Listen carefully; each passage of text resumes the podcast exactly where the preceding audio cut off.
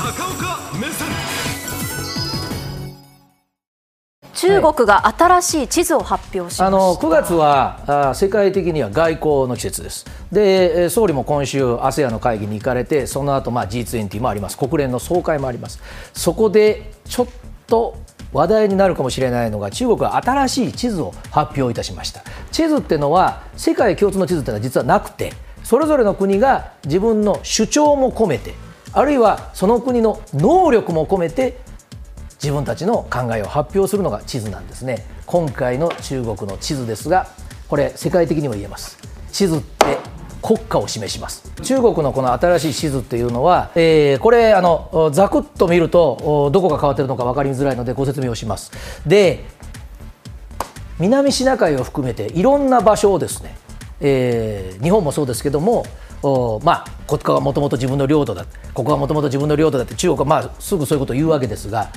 勝手に地図の中で領土を領海にしちゃってます、そういう揉めてるところをね。で、えー今回、ポイントはまず南シナ海からいきます。で南シナ海は以前から中国が九段線というあの特別な線を勝手に引いててですね、えーここはもともと9割中国のものなんだという、まあ、そもそもここからして無理な主張をしてたわけですが、あところが今回はですね台湾の東側、ここも線を伸ばしてきまして、ここももともと中国のものだということを言い出したもんですから、周りの国々は、まあ、前からフィリピンなんて島勝手に埋め立てられて怒ってますけども、フィリピンも怒る、マレーシアも怒る、ベトナムも怒ると。何を勝手に全部自分のものだと言ってんだという話になってるわけですが当然のことながら台湾の東海岸ということは台湾有事を睨んで勝手に地図を変えてきたということになるわけですで領土領海を全部自分のものにするということはですねまあ中国の主張でいけば全部中国なわけですからそうすると、えーこのお今珊瑚礁を埋め立ててる島も含めて今後中国は港とか空港とか基地をこのエリアのどこに作ろうが、それは中国の国内なんだからという強引な主張をしているということになりますが、はいもう一つ、以前から中国は南シナ海に興味を示しているのがこれです。ここには戦略原潜と書きました。全部書きますと戦略原子力潜水艦です。戦略というのはアメリカまで届く核ミサイルのことです。で、これを沈めてずっとここの辺で警戒をしていると言われてますが中国は前から気にしているのはアメリカの戦略源泉もこの辺にいるんじゃないかというふうに言われてました。でここが中国のものだとお今回大きくアピールをするとですね、えーやっぱり潜水艦っていうのは潜ってます。で船というのは相手の領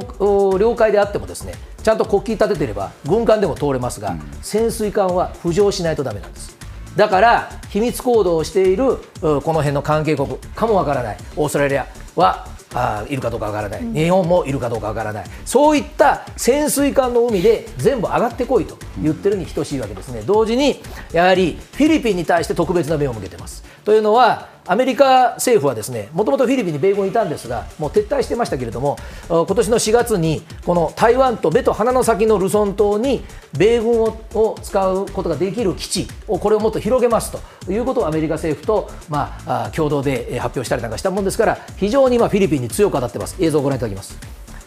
えーこれあのお水を放水しているのが中国側のいわゆる海上保安庁に当たるところ。そして、えーかけられているのがフィリピン側です。でこれあのものすごい圧力で、えー水の放水をしているわけです。でこういったことを平気でやるようになってきました。つまりアジアの国々からすれば前から中国は勝手なことが多かったからけれども、この1、2年にものすごく力で押してくる。と、で力で押して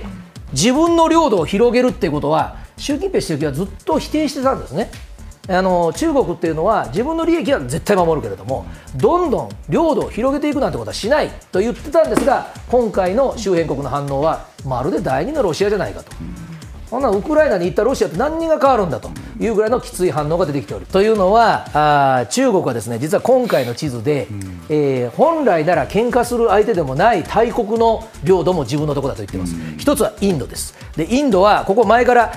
中国軍とインド軍が向かい合ってて国境線が確定してないところがありますが、これあっという間で自分の領土に地図の上ではしちゃいました、そうすると形の上では中国はもう領土の争いはありませんと。一方的平和宣言なんです、だからここにいる中国の兵隊さんたちを台湾有事の時に回すことができます、じゃあインドがその隙をついて攻めたらどうなるか。中国あインドは怒ってますが世界的に中国はこう言うでしょうねこっちが平和宣言してるのに一方的にインドが攻め込んだ、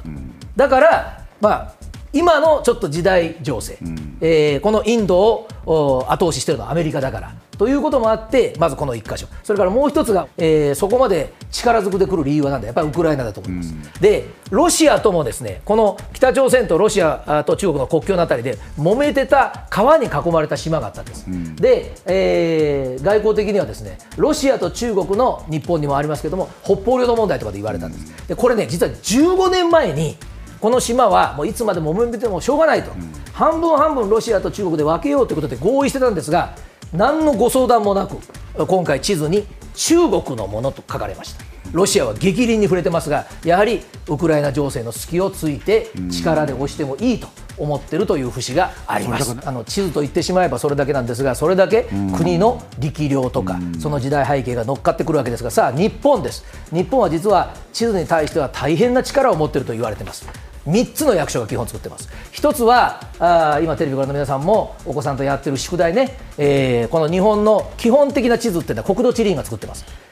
なんと1年に4回更新してます。でそのぐらい細かい情報収集をしているということ、それから海上保安庁が海の地図、海図を作ってます、そして防衛省はですねこれはちょっと特殊な言い方をしますが、地理空間情報と言います、地図を作る部隊があります。というのは、ここなんです、戦闘行動をするときに、戦車が通ったり、ヘリコプターが通るために邪魔になる鉄塔だとか、高圧電線、これは国土地理院の平和な地図には書いてないんですね。で、もう一つはそういった重い車両が通るために通る道路の硬さはどうなんだろう。そういったことも日本は全部作れる。で、これが国家の能力だと申し上げたのはここなんですね。あの衛星でやっぱり細かい情報を収集して。それからここ新しい橋ができました。新しくう道路ができましたということも逐一全国津々浦々調べる能力があるということ。問題は今回の中国のように世界に外交的政治的に主張する場合は科学以外の戦いをやらなきゃだめなんですね。でそれが日本は日夜一日でも古いあれを探しております。はいこちら。一日でも古い地図とか文書、一日でも古い歴史的記録、これがやっぱり世界に対してのアピールになるんですね。でもちろん北方領土も竹島も我が国固有の領土ですが、あー地元このもんだと主張している相手方がおります。で、相手方にやっぱり見せつけるために、北方領土は日本が持っているものが最古です。1644年、江戸時代にもうちゃんと日本のもんですよ。それから竹島に至っても、これも江戸時代ですが、あーこういった絵図があって、えー日本の漁師さんたちが必ずこのそばで漁をしてたということを、これ、資料としては証明をしてるんですが、はいえー9月は政治の季節と言いました、これやっぱりね、科学力以外にも、それから歴史的な文章を見つけても、これを説明して、一カ国でも日本の味方をしてもらわなきゃだめなんです。ただ、私はあえて申し上げたいのは、中国は今回、全部力ずくです、えー力ずくで時代の背景をもとに地図を変えてきてますが、これ、同じように日本が世界に問うたらどうでしょう、信用される国として日本を選んでもらえるんじゃないでしょうか。